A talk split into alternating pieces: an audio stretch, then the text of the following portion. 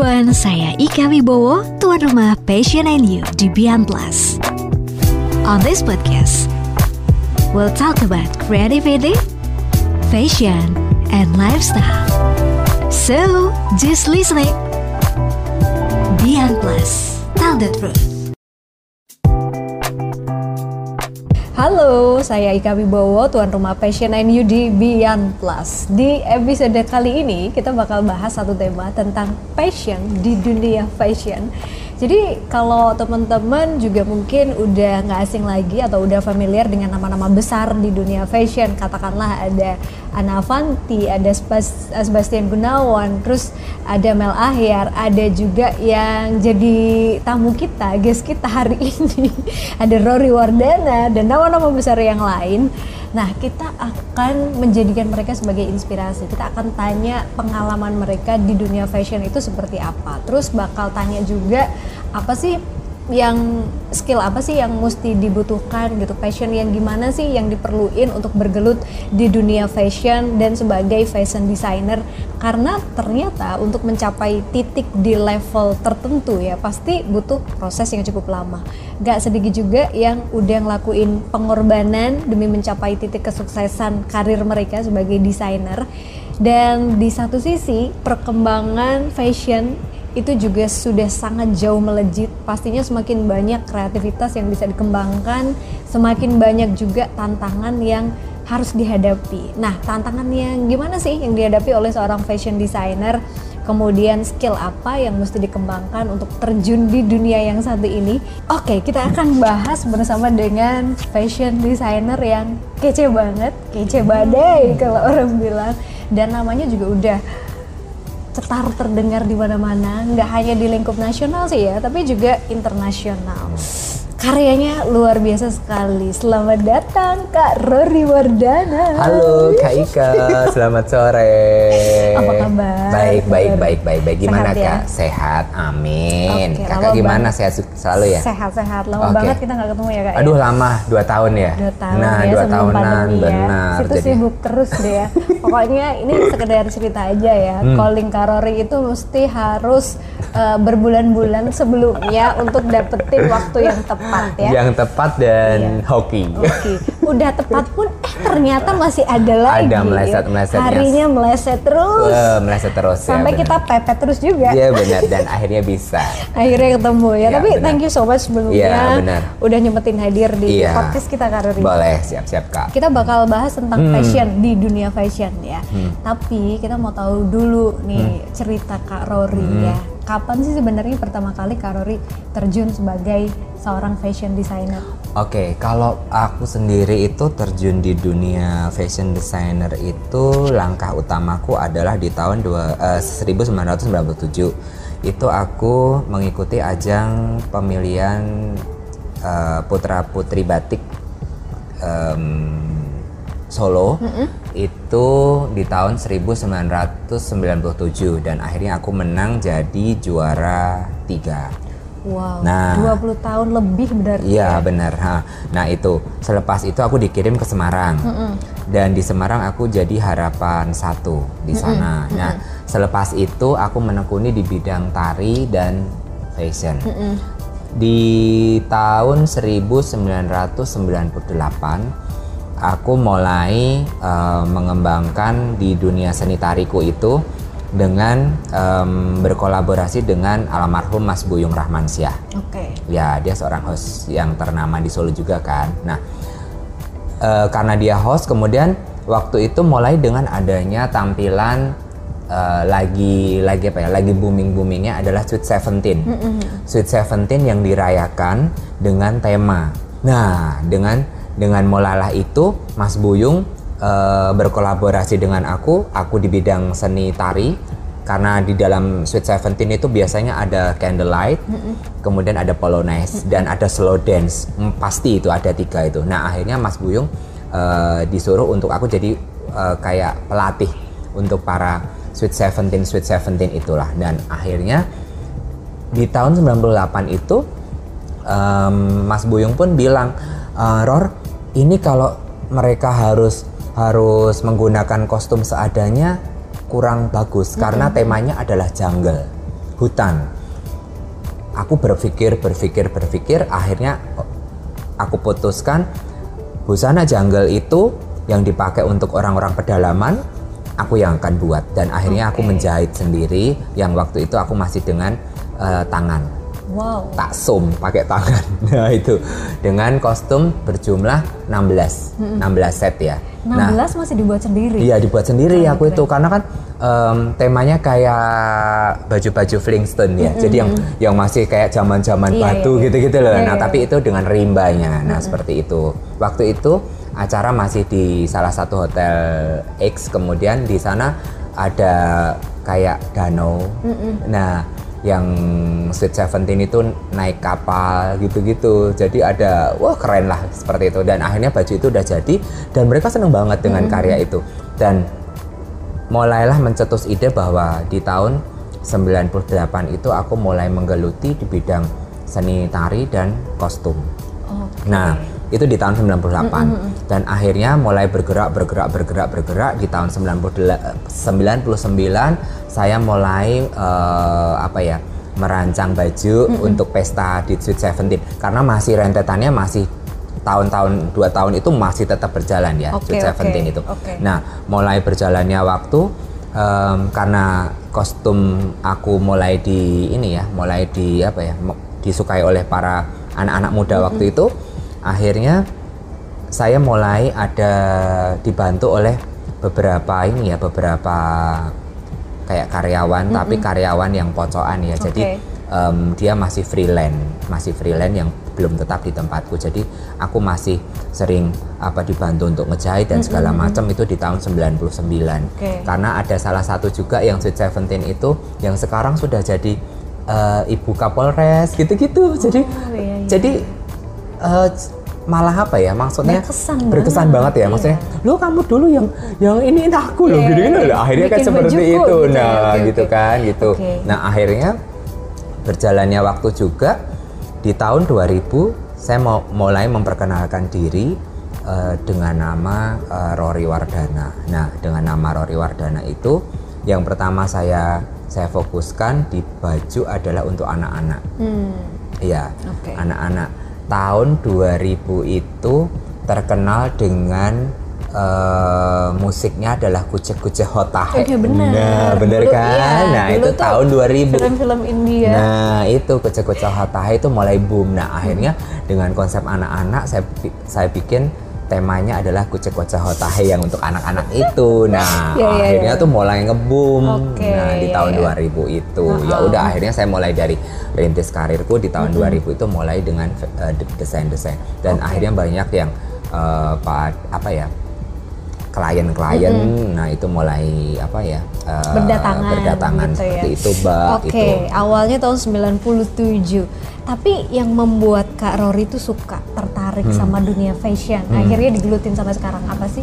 Itu adalah um, tantangan ya, hmm. tantangan untuk membuat baju di mana orang itu pasti tidak sempurna, pasti ada kekurangan dan kelebihan. Mm-hmm. Nah, seperti itu. Jadi aku aku ingin me- memperlihatkan bahwa orang ini itu harus cantik dan harus cakep. Yeah, yeah. Nah, seperti itu. Kemudian untuk model baju pun juga up to date. Mm-hmm. Nah, itu itu adalah pemikiran saya di situ sih. Jadi aku begitu seneng dengan busana ya. Iya, ya. Nah, busana itu. Terus senang ketika bisa ngebantu orang nah, untuk terlihat maksimal, maksimal sesuai dengan nah, ciri entah, khasnya betul, masing-masing. Entah itu di hari bahagia mereka nah. ataupun untuk event-event mereka, karena di latar belakang saya itu uh, ayah saya seorang pembatik, kemudian uh, eyang kakung itu adalah pembuat kemasan ya, pembuat untuk apa? Um, giwang, mm-hmm. panji-panji kenegaraan, kemudian panji-panji untuk uh, angkatan bersenjata seperti itu. Nah itu eyang kakung, almarhum eyang kakung, dan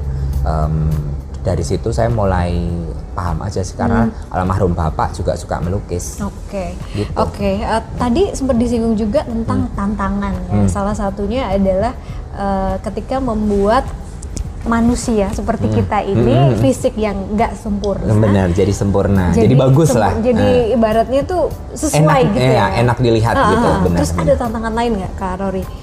Tantangan kalo, di dunia fashion tuh kayak gimana sih? Kalau tantangan di dunia fashion, kalau menurut aku ya paling ya hanya ini aja sih. Maksudnya uh, bagaimana cara kita untuk bisa menghandle orang ya supaya orang itu bisa bisa kita maksimalkan untuk untuk bergaya. Seperti hmm. itu aja sih kalau menurut aku itu. Jadi tantangan yang selebihnya itu sih enggak sih, enggak ada sama sekali.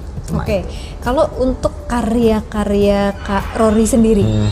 siapa yang selama ini menginspirasi Kak Rory dalam berkarya? Oke, okay, kalau untuk inspirasi itu adalah yang untuk di Indonesia itu saya suka dengan batiknya almarhum Pak Iwan Tirta. Mm-mm. Itu paling suka sekali uh, dari ciri khasnya beliau itu itu mulai karena um, almarhum bapak saya itu um, membatik itu dengan diperada juga itu. Bapak saya itu almarhum bapak saya itu seperti itu juga. Jadi okay. saya terinspirasinya dari dari Pak Iwan Tirta gitu. Mm-hmm. Kemudian yang kedua itu adalah Mister Hari Darsono. Mm-hmm. Itu seperti uh, om saya sendiri karena dia yang apa ya kayak mempa, memberi warna dalam kehidupan fashion saya itu dengan warna, dengan tema-tema klasik dan segala macam itu dari Om Hari Darsono. Karena mm-hmm. saya juga dekat dengan beliau.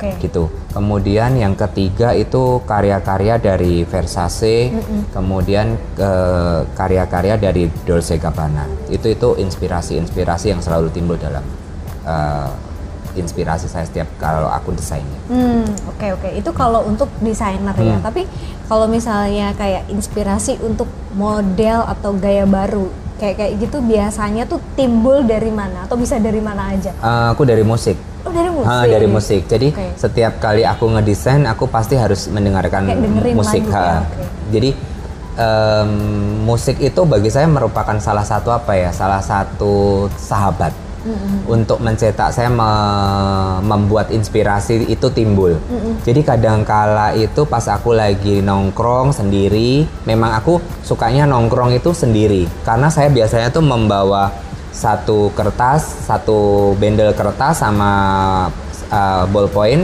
itu untuk aku yang secara tiba-tiba pasti dalam desain itu pasti lah gitu. Nah jadi um, entah itu di daerah manapun ya, kadangkala kalau pas lagi di Bali atau mungkin di provinsi manapun aku pasti akan membawa itu dan aku mendengarkan lagu dari uh, di setiap aku berada. Bali ya aku akan mendengarkan lagu Bali itu. Aku di Lampung aku mendengarkan lagu Lampung. Oh gitu. Iya. Sesuai dengan daerahnya. Daerahnya karena di mana saya mulai berada di satu daerah itu saya menginspirasikan bahwa bahwa kain ya, wastra yang ada di tempat itu harus terangkat. Mm-mm. Karena aku dalam pemikiran saya itu adalah apa ya?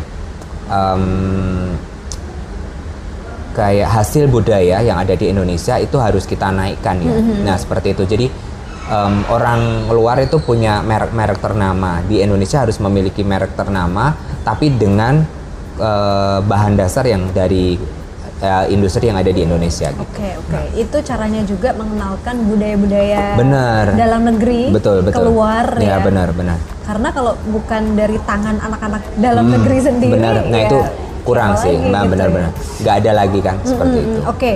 Terus karakter karya-karya Kak Rory hmm. selama ini lebih ke apa ya? Aku lebih ke etnik ya. Etnik ya. Etnik ya. Jadi aku pasti masih dengan menggunakan ulos, Batiknya. batik, Betul. kemudian tenun, mm-hmm. songket, mm-hmm. dan kalaupun itu polos pasti akan menggunakan aksesoris. Mm-hmm. Nah, aksesoris-aksesoris yang aku miliki itu semuanya asli dari uh, provinsi yang ada di Indonesia dan memang itu memang memang hasil buruanku setiap waktu. Dan saya memiliki sahabat semua ya dari Sabang sampai Merauke, uh, sahabat-sahabatku ini yang yang selalu membantu saya dalam berproses untuk mencari ide dan inspirasi gitu. Oke oke hmm. keren keren.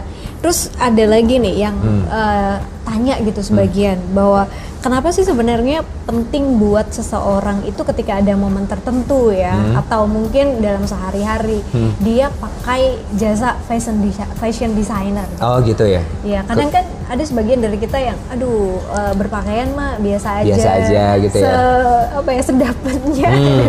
dan sebagainya. Ya, kita kasih uh, ibaratnya apa ya? Uh, kita kasih kayak wacana atau huh? kita kasih uh, gambaran gitu okay. buat teman-teman hmm. kita yang yeah. belum begitu uh, menempatkan fashion ini jadi hal penting gitu? Oke, jadi gini, aku mulai bercerita ya mengenai perjalanan karir kan. Dari tahun sembilan puluh tujuh sampai dengan sekarang. Sosok seorang fashion designer di tahun sembilan puluhan itu um, ya hanya beberapa. Mm-mm. Hanya beberapa orang yang menekuni di bidang fashion designer. Betul, betul. Uh, lambat laun dan akhirnya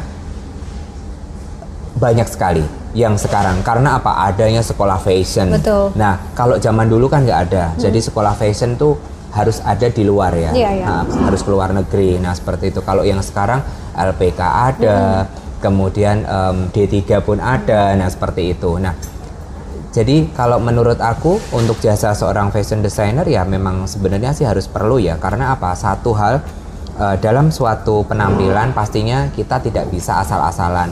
Takutnya nanti malah Uh, mem- membikin kita sendiri yang akan apa ya uh, saltum bisa mm-hmm. yang pertama, yang kedua uh, penempatannya nggak cocok. Iya, betul. Misal um, kebaya yang dia harusnya menggunakan kebaya yang nggak cocok dengan bludru, mm-hmm. dia menggunakan bludru. Iya, kemudian iya. dia nggak cocok dengan busana muslim yang harus dengan kerah yang mm-hmm. apa Shanghai, mm-hmm. dia menggunakan kerah itu. Nah, se- jasa seorang fashion designer adalah mengarahkan Uh, klien itu untuk bisa berpenampilan yang sebaik mungkin, okay, seperti itu. Oke, okay. Karena kan memang kita belajar desain itu dengan ilmu ya. Ya, benar, benar. Pastinya benar. Kita akan lebih tahu gitu, soal fashion designer nah, akan benar. lebih tahu. Ya, gitu. Benar. Dengan orang yang nggak pernah belajar ya, gitu benar. ya. Hmm. Makanya penting banget kita butuh bantuan uh, kepada orang yang lebih tahu. Lebih tahu tentang, tentang uh, di fashionnya. Fashion, ya. Dan oke, okay, dan untuk aku sendiri memang aku lulusan tidak di apa ya untuk fashion enggak ya, mm-hmm. karena kan aku lulusan di S satu mm-hmm. sejarah mm-hmm. di tapi kan pengalamannya banyak U N S banget. Nah, dari situ dari dari dari S M A aku udah mulai bekerja. Yeah. Saya mulai apa namanya mulai bekerja untuk di fashion ya. Jadi saya sudah mulai banyak sekali uh, mas apa makan asam garamnya mm-hmm. dunia fashion mm-hmm. dari mulai um, d- dulu aku mem- membuka sekolah model. Kemudian aku membuka apa namanya um, kayak privat untuk model okay. seperti itu. Hmm. Tapi sekarang sudah enggak sih, mungkin karena banyaknya apa uh, schedule, jadi sekarang udah nggak pernah lagi. Oke okay, oke. Okay. Tapi juga ini ya Rory ya, yang namanya ilmu itu kan kadang nggak hanya didapat, nggak hanya bisa didapat dari lembaga-lembaga formal ya, gitu kurikulum kan nggak kan, iya, bisa nggak iya. bisa nah, itu kita harus sendiri di luar itu nah di luar benar-benar ya, belajar nah, gitu hmm. Oke, Kak Rory, uh, kalau menurut Kak Rory Kak Rory nih untuk jadi seorang fashion designer hmm. skill atau kemampuan seperti apa yang mesti kita miliki? Yang skill yang kita miliki yang pertama itu adalah kemauan. hmm. Nah, itu yang penting, kemauannya kayak apa gitu kan. Kalau kalau dari dari tuntutan orang tua kan nggak bisa. hmm. Dia sebenarnya se- jadi seorang uh, dokter, tapi dituntut orang tuanya untuk menjadi seorang pelukis. Mm-mm. Waduh, ya nggak bisa gitu kan. Jadi uh, entah itu di, disuruh les ini, disuruh kan nggak bisa, karena dia kepinginnya menjadi seorang dokter. Nah, seperti itu. Nah, seperti itu. Skill selanjutnya itu adalah dia harus bisa mengilustrasikan um, style dari busana yang dia akan desain ya. Jadi kalau seumpama dia nggak bisa mengilustrasikan, otomatis pastinya klien dia pasti akan ragu. Ragunya ini katanya desainer, tapi kenapa nggak bisa gambar gitu kan? Tapi hanya bisa berbicara aja. Tetapi pola seperti itu bisa juga kita langsung tuangkan dalam contoh, misal, mm-hmm. nah nanti contohnya tuh kayak gini, nah seperti itu bisa. Kemudian yang ketiga itu adalah um, ketepatan waktu serta uh, bisa mengatur schedule secara tepat. Nah, seperti itu yang harus benar-benar di apa ya dimiliki oleh seorang fashion designer. Dan juga um, bisa apa ya kemampuan untuk bisa melihat ke masa depan untuk busana-busana di masa mendatang itu harus bisa. Oke, berarti dia mesti update terus sebenarnya. Iya, ya, benar sih. Fashion betul. Yang berkembang saat ini ya, seperti bener. apa? Seperti apa? Karena kan kalau fashion kan memang berputar. Iya, ya benar. Hmm, berputar. Fashion itu termasuk yang dinamis gitu ya. ya Setiap bener. waktu tuh bisa aja ya, ganti. ganti-ganti. Nah, bener. tetapi gantinya hanya ganti warna. Mm-hmm. Kalau modelnya tetap aja. Iya, ya. Dan ya. bahkan bisa balik lagi ya kan. Nah, se- seperti itu. Jadi Uh, cuma warna, warna hmm. sama motif itu yang Oke, okay. oke. Okay. Uh, kita juga pengen tahu nih, kita, uh, Kak Rory juga mungkin melihat ya banyak fashion designer yang kadang tuh kayak tiba-tiba muncul hmm. gitu kan. Yeah. Tapi nggak lama akhirnya namanya kayak menghilang gitu. Ah. Okay. Tapi ada juga yang dia tetap bisa Stat, bertahan, ya, bertahan tuh, ya. lama, bahkan hmm. berpuluh-puluh tahun ya, gitu ya, bener, kayak bener. Kak Rory ataupun hmm. juga senior-senior hmm. yang lain. Hmm. Menurut Kak Rory, apa yang membuat fashion designer itu mampu bertahan dan terus menginspirasi? Oke, okay. Yang pertama yang jelas itu adalah segi uh, manajemen. Manajemen. Nah, manajemen itu penting banget hmm. buat seorang fashion designer. Yang kalanya yang aku lihat dari beberapa fashion designer, itu dia uh, tidak tahu mengenai cara menghandle manajemen. Kalau okay. dia tahu tentang manajemen, dia pasti akan berlangsung lama dan mm-hmm. pasti akan jelas gitu. Tapi kalau yang nggak bisa, dia pasti akan runtuh gitu. Nah, di manajemen itu yang pertama. Kemudian yang kedua itu adalah uh, kreativitas. Kreativitas. Kemudian yang ketiga itu adalah cara kita memarketing. Branding atau membranding uh, diri kita untuk untuk untuk ini ya, untuk di setiap waktu ya. Jadi kita harus membranding diri kita. Kan orang itu kan uh, lama-lama makin tua, mm-hmm. tapi di makin tua ada uh, apa golongan remaja. Bagaimana caranya kita di golongan tua ini kita bisa masuk ke segmen anak-anak ataupun remaja yang baru tumbuh. Nah, mm-hmm. seperti itu. Jadi kita harus berputar juga seperti itu. Oke, okay. hmm. Terakhir deh Kak Rory, yeah. apa yang pengen Kak Rory sampaikan ke teman-teman semuanya hmm. yang tertarik atau ingin terjun sebagai fashion designer? Oke, okay, jadi kalau uh, sahabat semua yang kepingin jadi seorang fashion designer ya, yang kalian butuhkan itu adalah kualitas kualitas diri Anda. Jadi Um, bukan hanya aku bisa menjahit, kemudian aku bisa membuat baju, aku bisa gambar, nah, aku gitu bisa gambar, gitu ya. Tapi kita harus memiliki kualitas dari diri kita. Jadi mm-hmm. mau dibawa kemana sih uh, karya-karya kita itu nanti? Okay. Entah itu mau kita kita kita kasihkan ke pasar, mm-hmm.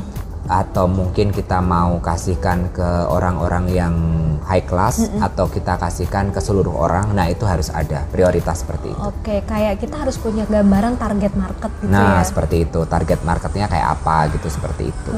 Oke, oke Kak Rory, terima kasih banyak. Sama-sama, atas waktunya. Semoga ya.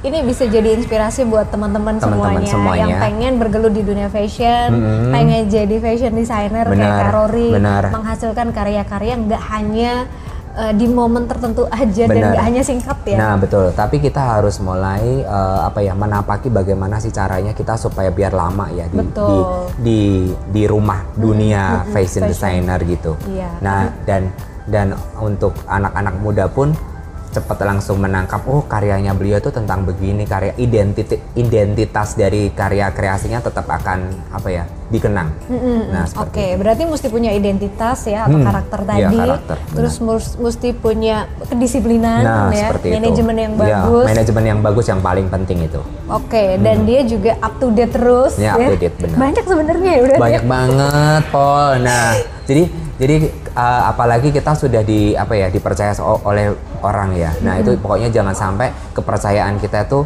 uh, apa ya dicampakkan. Nah, itu nah, dia gitu ya. Kan. Betul. Oke, okay, jadi kepercayaan pelanggan atau nah, customer. Itu nah, itu benar-benar. Termasuk wah, itu luar nomor biasa. satu yang nomor mesti satu. kita jaga ya. Harus eh, kita, kita jaga, jaga. Ya? Benar-benar itu seperti itu. Oke, okay, makanya kemarin waktu janjian podcast nih, aduh, klien dulu ya. Iya, benar, ya, benar, kan? benar, benar. Klien dulu yang nah, mesti diutamakan nah, juga kan. Uh, jadi aku memikirkan bagaimana, aku takutnya kalau biasa kalau klien itu kan misal fitting baju mm-hmm. itu nggak satu jam dua jam, yeah. karena mereka sering ngobrol. Bener, dengan bener. saya tuh sering ngobrol. Jadi um, selain kita fitting, mm-hmm. kita akan ngobrol soal um, ekonomi, yeah, soal yeah. budaya. Bener. Jadi kita harus menangkap. Jadi seorang fashion designer itu harus memiliki wawasan luas. Okay. Harus dia punya insting gitu ya, iya, punya bener. feeling yang jadi, bagus. Jadi kalau kita diajak ngobrol itu nggak gaptek juga ya. Iya ya benar-benar mm-hmm. benar. Jadi mm-hmm. kalau udah tahu nih arah hmm. kemauan klien, kita kan bisa mewujudkan itu dalam bentuk karya ya. Betul, betul, betul, betul. Oke, okay. nah, baik Kak Rory, okay. nanti kawan-kawan kita ngobrol lagi. Boleh, besok juga nggak apa-apa Mbak. Alah. Aduh, terima Alah. kasih ya Mbak. Aduh, aku ketawa dulu ya. Baik Mas, semoga di lain kesempatan kita bisa bertemu inji, lagi ya Mas. Inji, inji, inji, inji. Oke teman-teman, terima kasih udah dengerin podcast kita berdua. Nanti next time semoga kita bisa ngobrol lagi, sharing lagi untuk uh, tema fashion-fashion yang lain ya. Boleh. Kak Rory ya. Benar. Saya Ika Wibowo undur diri dari Passion I N U. Sampai ketemu di lain waktu. Dadah.